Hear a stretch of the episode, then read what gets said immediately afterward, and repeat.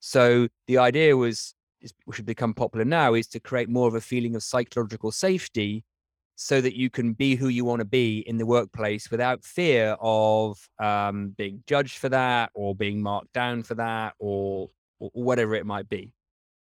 Now, great intention behind that, but it's a symptom of a misunderstanding about who we are and, and, and what's foundational. What are we saying in succinct terms is the misunderstanding?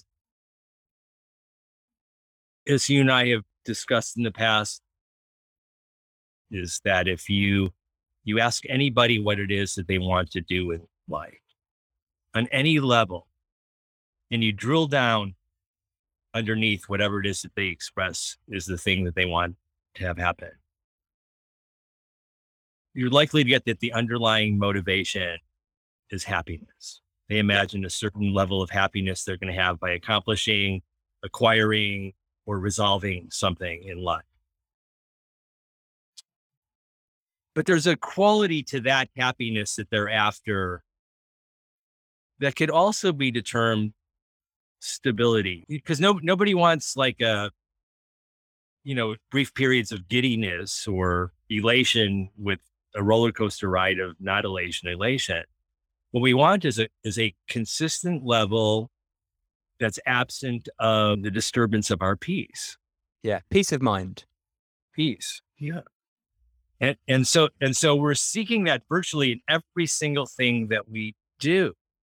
Every every choice that we seemingly make is guided by oh, there's a point B when when this action is carried out that will in some way give me more units of that peaceful happiness.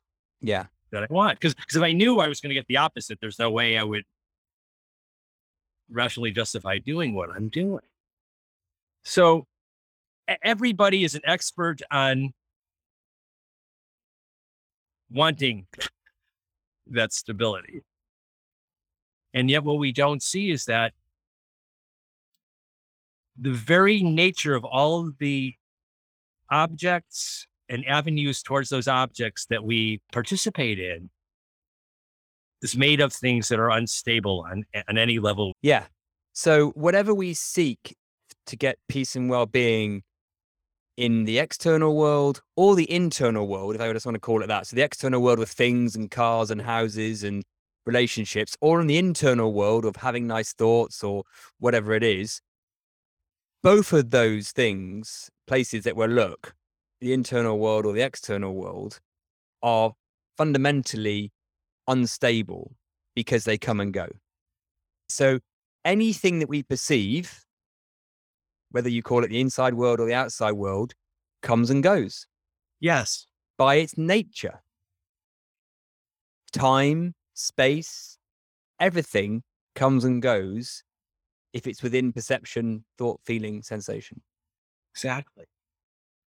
And, and, and, and if something never comes and goes while everything else comes and goes, to me, that's probably the most solid definition of stability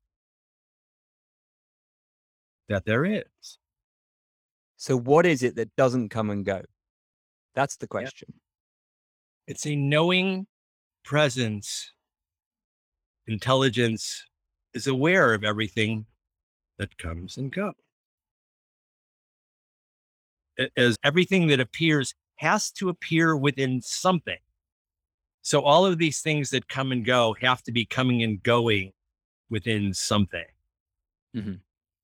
And and that something is it's knowing or or it's consciousness might be another word for. What you're pointing to, Joel, is that everything that we've thought or felt or sensed has come and gone. The content of it is constantly changing. The one thing that doesn't change is the fact that, that there's an awareness of it.